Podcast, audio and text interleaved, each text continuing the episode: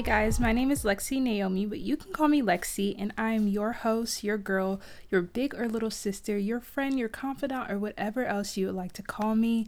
I'm so excited to finally be starting this podcast. It's honestly been such a long time coming, to be very honest. Um, God gave me a vision for this back in maybe November or December. I had a date set for it and everything, and I think it was supposed to be January 17th or something like that. But to be honest, I was being a little disobedient. And on top of that, I really struggle with something called imposter syndrome, which is why I thought it would be the perfect topic for this episode. So we're going to get into it. So before we get started, I want to ask that you please follow the podcast on Instagram at journal.podcast.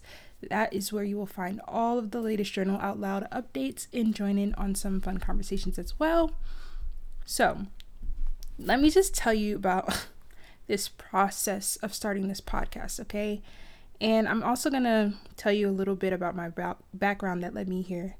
So, um, in 2019, I graduated with a degree in media and entertainment. So, obviously, media has always been something that could captivate my attention. And in most recent times, I've been really interested in digital media specifically, and even more specifically, digital media marketing.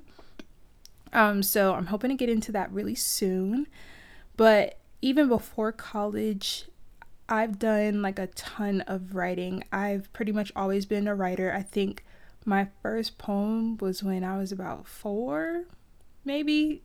Now, the first poem I remember writing was about like butterflies or flowers or something like that.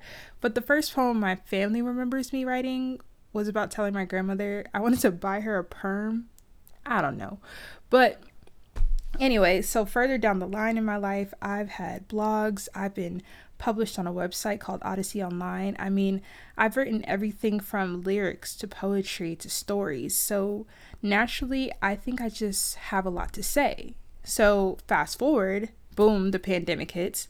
I was working at a daycare slash preschool at the time, and I was considered an, an essential worker because obviously someone has to be there to take care of the children of other essential workers.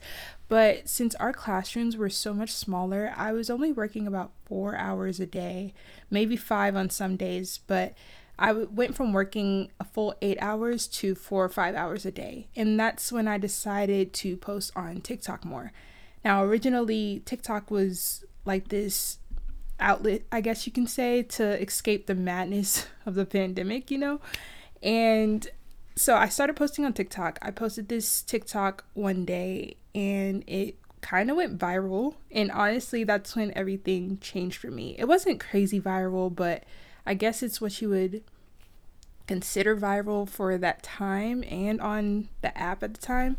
Um, but the TikTok video I posted was just me looking for other Christians to connect with because at the time I didn't have a lot of friends but we weren't hanging out anyway because hello pandemic. Um my ex and i were in this super awkward place so i was sad all the time. I was losing hope in the future because i didn't know what was going to happen with covid and i just really needed community so that was my purpose of posting it. Did i ever expect it would reach 63000 views? No not at all but when it did, it was just like, oh, okay, like a lot of people feel how I do. This is this is good, and I decided to put some action behind it. So I set up a Zoom call for some people who wanted to be a part, and in total there were about 10 of us who would Zoom just about every week. And we really had people from all over the United States, and we even had two people in Australia. So working out time zones and such was a struggle, but it was really a fun issue to have. Like, when am I going to talk to my friends in Australia? Like, like, you know, that's pretty cool. And so we just made it work. And it turned out to be a great experience until COVID calmed down and we were back to our regular lives pretty much. But what that told me was that people needed safe spaces to just be, to just exist. And all it really takes is someone putting it out there and having that same idea. So now here it is, two years later. I still keep in contact with about half of the group, maybe about five of them through Instagram. And I've watched their their lives like evolve and grow and two of the ladies in the group have since gotten married, which is so exciting. One of them already has a little baby girl and it's just beautiful to have an inside look on these people's lives who I've never even met in person before. Like having that community helped me stay sane. Like it helped me stay sane that year. And they really helped me heal from a lot. We would have some deep conversations on those calls, y'all. But they helped me find my voice in a sense. And after that, I started posting more on TikTok and I realized the most viewed videos were the videos where I talked about Christians and the things that they didn't typically discuss. And I don't mean like those were going like viral, viral, but um, they would run typically between like 20k plus views, you know? So the conversation under those videos were amazing because everyone had something to say and just needed the opportunity to say it. So fast forward to late last year, I just had this thought like, God, I have so much to say. I have a story to tell. I have things I want people to know that they are not alone in, and I need a way to say it. And previously, I had a blog, but blog posts can really only scratch the surface because they're supposed to be like 3,000 to 6,000 words or something like that. Um, so I tried YouTube and I tried the YouTube channel and it was just such a hassle. Like, shout out to all the YouTubers out there because the editing, the the camera angle, like all of that, it was just really a hassle. But failing at YouTube is where I figured that I would quit. I figured that eventually I tell my story somehow, but maybe getting my story out there just wasn't what I was supposed to do at the time. And then during the pandemic, I gained a mentor who encouraged me to write a book, which I had always imagined that I would eventually do. And I tried. I genuinely tried for like a whole year. Like, I mean, I was writing outlines, I was writing whole chapters and then deleting them. Like, nothing ever seemed to fit with this book. And writing a book is really such a task because it doesn't it doesn't come across as if it would if you were just talking to someone. It has to be fashioned in a way for it to all connect and all make sense on the page. And it's also hard to do that with grammar and no actual voice to indicate the tone of what you're saying. And as much as I wanted to finish the book, I found that I was becoming so exhausted with the process. Like it was exhausting to me. So I stopped that too. And so, as you see, there were 110 avenues I was going to go down before reaching journal out loud and that is part of what gradually gradually made me develop this what they call imposter syndrome. So for those of you who don't know what imposter syndrome is, here's a definition from the National Library of Medicine website, um, it says imposter syndrome, also known as imposter phenomenon, fraud syndrome, perceived fraudulence, or imposter experience, describes high achieving indiv- individuals who, despite their objective successes, fail to internalize their accomplishments and have persistent self doubt and fear of being exposed as a fraud or imposter. And the article goes on to say that people who deal with imposter syndrome um, struggle with contributing their achievement to their ability to do a said thing. They'll they'll say, you know, oh, that success was just a stroke of luck, or because so and so helped me. And they'll use any setback or failure as a reason for believing why they can't really achieve something or they're not as good as they think or everybody thinks they are. Um, and truly and honestly, I'd say that to me in a nutshell there are so many opportunities, so many visions I've had, so many things I felt God put on my heart to do, and I would find a hundred and ten reasons as to why I am incapable. Even with this podcast, at the beginning of this episode, I, I explained that God gave me this idea in December, right? And y'all are probably looking at your clocks like, sis, sis, it's April. Yes, I I know. It's April. So you can see that for four months, I talked myself out of doing something I've clearly shown that I'm capable of doing. Not to toot my own freaking horn, but I mean, my writing has been published. I posted my hot takes on the internet for the world to see through writing and through videos. I've felt the heat of angry comment sections. I've encouraged community with pure strangers, and I've got the degree to prove that this is the line of work I'm passionate about. Yet I still deem myself as incapable. And when I decided, you know what, God, I'm just going to do it. I'm going to create the podcast. I don't care who thinks it sucks. I don't care who doesn't listen. I'm going to do it. My first step was to call this feeling of incapability out by name and conquer it. I was just on Twitter one day and I kept seeing the term imposter syndrome. And the first couple of times I saw it, I ignored it. And then the next couple of times I was like, okay, maybe I should look into it. And when I was doing research about it, I was like, oh my gosh, that's it. That's my struggle. And I'm the type of person who cannot just heal through positive thinking. You know how some people can like feel really low and just convince themselves through affirmations and such that they're okay. I am not those people. I have to acknowledge and feel how I'm feeling and drag it out by the roots. So instead of saying like, "Oh, you can do it," type affirmations, I have to be like, "Dang, you know, this imposter syndrome I'm experiencing really sucks." But let's go through my resume and make sure I know just how capable I am of doing this. I'm the type of person who needs to acknowledge the tangible evidence that what I believe about myself is wrong. And then that's when I start to heal.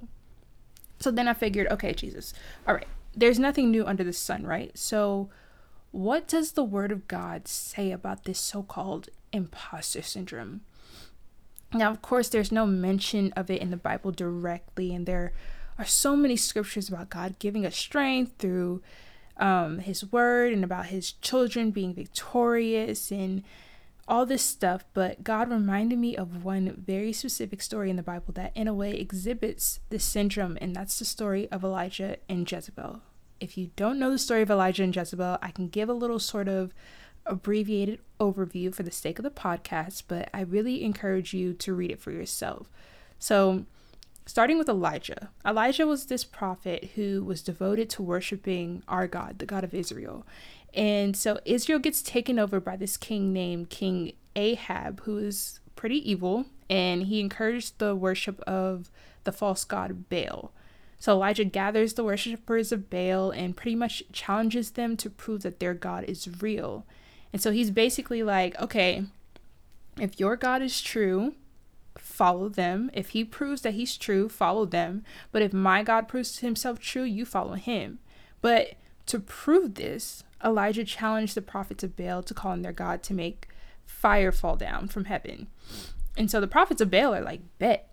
They call on Baal trying to make fire fall and nothing's happening. And the funniest part is that Elijah starts mocking them like, he's basically like where your god at come on where's the fire maybe maybe he's asleep maybe he's lost in thought like elijah is talking a lot of mess and so no fire comes down, and after they're out here yelling and calling out to this false god, you know, there's nothing. So then Elijah sets his altar up. He douses it with water and he calls on God to bring fire down from heaven, and the fire burns up the wood, the dust, the water, and everything else. Boom. It's clear that Elijah has the God with all authority on his side. He has the prophets killed because of this. Like, he's just like, all right, your God's not real. You're done. You're done. So this whole thing happens in First Kings 18. And then in the very next chapter, the very next chapter, First Kings 19, we see Jezebel's reaction to this whole thing. Now, Jezebel was Ahab's wife, and she was not pleased that her husband was defeated by this by this prophet, you know? So she sent someone to Elijah to let him know that she was after him and she was going to kill him. She was going to take him out. And so Elijah gets scared for his life and he literally goes out into the wilderness to hide from Jezebel. He was so scared. He was so scared that he told the Lord he would rather just die. Like he was like, just take me, take me out now. So here's where the imposter syndrome kicks in though. Like, dude, you just had 450 prophets killed after proving your God is the true God. You prove that your God is on your side. You operated in the authority that God has given you to call on his name to make things happen. And when you're threatened by someone who worships the God you already proved to be false, you run and hide? Like, man, what's that energy you had before? You over here like, where your God at? And asking if Baal is sleeping, but then you run when you get threatened.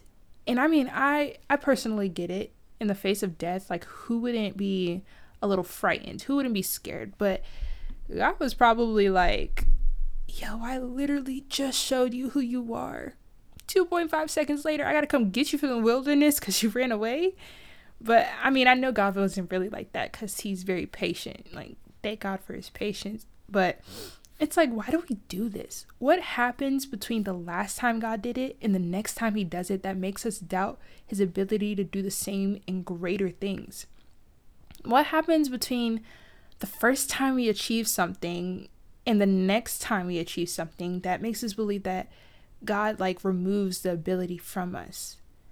Now, I've read a few things lately, one of them being this book by Myles Munroe about the power of prayer. And one thing that has been ingrained into my brain now is that God's purpose for our lives never changes. God created Adam and Eve and gave them a, the assignment to be fruitful and to, to multiply and replenish the earth and subdue it and have dominion, all that. Did Adam and Eve screw up with the daggone fruit? Yes. Yes, they did. Did they screw us all over with their sin? Yes. But did their purpose change? Did it change our purpose? No. No. God did not say, okay, Adam, all right, Eve, you ate for, from the tree and now you're not going to be fruitful and you no longer have dominion, so sorry, sucks for you. No, because then that would make God a liar, further justifying what Satan was trying to do in the first place. Their assignment remained, but they just they had some consequences to deal with while in their pur- purpose. So going back to Elijah, it's amazing that while Elijah was in this a frightened state, he's run off to hide from old girl Jezebel, and an angel still appears before him to feed him and give him something to drink and says, Arise and eat, because the journey is too great for you. This shows that Elijah's fear of his failure or his demise was just not enough to thwart the plan of God. He was still equipped and just needed to regain his confidence. And the Bible says that God wanted to reveal his presence to Elijah, but first showed him where he wasn't, where God was not. So 1 Kings 19, verse 11 through 12 says, And behold, the Lord passed by, and a great and strong wind tore into the mountains and broke the rocks in pieces before the Lord. But the Lord was not in the wind. And after the wind, an earthquake. But the Lord was not in the earthquake and after the earthquake, a fire. But the Lord was not in the fire, and at the fire, a sm- still small voice. Elijah did not find God in all of these grand and dramatic things, but found God in this still small voice. And I feel like sometimes when it comes to our gifts, we like to wait for all these grand signs to prove that God has called us to something. Like, oh, if it if God has called me to be a content creator, I'll get a 100k brand deal. God has called me to the tech industry, I'll get $90,000 job right out of college. Or if I'm meant to be a dancer, God will get me into Juilliard. But God's voice should really be enough. Even when our sinful nature deems it insufficient, if God whispered to you what He has equipped you to do, that's what you should rest in. Let me tell y'all this I don't care if you are a singer, a writer, a chef, a baseball player, a technician, photographer, plumber, plumber. I don't care if you're a plumber, whatever it is that you are passionate and gifted to do, God gave it to you for you to keep. All gifts given to you are for his glory. But you it, but for it's for you to cultivate and practice and and love and use to advance the kingdom of God. So maybe your YouTube covers didn't get, you know, 50,000 views. That doesn't mean that you can't try out for that singing show. Maybe you burned up your last meal you cooked. That doesn't mean you wouldn't make it in culinary school. Maybe your last photo shoot wasn't the best, but next time you just you make sure that lighting is right and you make sure those angles are on point. That's just it. Like stop letting the enemy convince you that you have to be validated by views or followers or compliments or awards to do what God has called you to do. And I'm speaking to myself too. Like, we have to stop letting the enemy convince us that our imperfections mean we have to return our gifts. Your gift from God has a lifetime warranty, babe. Like, God will mold you, repair you, refine you, and your gift until He calls you home. And I want you to be confident in that. I want us to be confident in that because we're taking this journey together, okay? now, you know, I know this is a really unusual topic to cover, especially in this manner, but here's just a taste of what to expect on this podcast. We're really going to focus on being real and raw and discussing the things that you would really only tell your journal or talk to God about.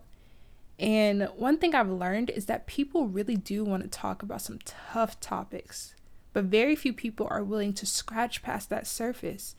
Too many people care about judgment and looking crazy, but this is your safe space. Here's where you can release and know that you're not alone. That's what I want more than anything with Journaled Out Loud. I can have two listeners or 2,000 listeners, and the mission would remain the same. I'm eventually to have um, some guests come on and discuss some topics that I just genuinely don't have expertise on. But this is not to be some little podcast where people just come on here to be cute and hear themselves talk. Like, I've had people say, like, oh, let me be on your podcast. And that's all fine and dandy. Like, I appreciate it. But that's just not how this is going to work because I am in- intentional about the purpose behind this. this is not going to be you know, a platform where people could just come and just say their hot takes because they want to be heard. Like they can use their own, you know, Instagrams, Twitters, whatever for that. This podcast is about the glory of God first, and then it's about healing for you and me next. All right, y'all. It feels so good to be here the end of my first podcast episode. Like, that just feels so fun to say, but I would love if you would take time to follow Journal Out Loud on Instagram. Um, that's at journal.podcast. That's where you will find some overviews of the podcast episodes, some writing prompts relating to each episode, as well as keep up with all things journaled out loud. If you're liking the vibes here, please, please, please share this with a friend. If you're rocking with me, please let me know so they can rock too. Thanks for listening, and I will talk to you guys next time.